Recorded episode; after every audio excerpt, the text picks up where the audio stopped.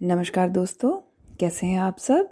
उम्मीद है आप सब बहुत अच्छे होंगे और अपनी अपनी ज़िंदगी में बहुत अच्छा कर रहे होंगे।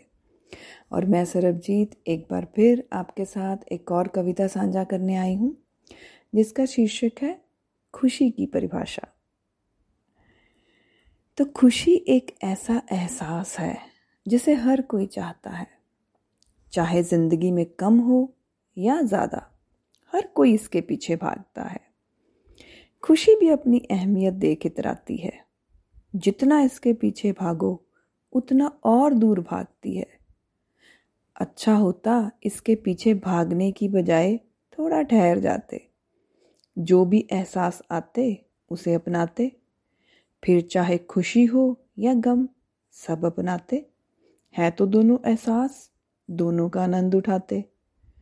फिर तुम ज़िंदगी में खुशी ही नहीं शायद तुम आनंद को पा जाते। तो सच में, हम सब खुशियों की चाह करते हैं और पूरी ज़िंदगी इसके पीछे भागते हैं। किंतु भूल जाते हैं कि ज़िंदगी एक गुलदस्ता है, जिसमें खुशी और गम दोनों शामिल हैं। तो दोनों को अपनाइए तो ज़िंदगी बहुत ही खुशनुमा हो जाएगी।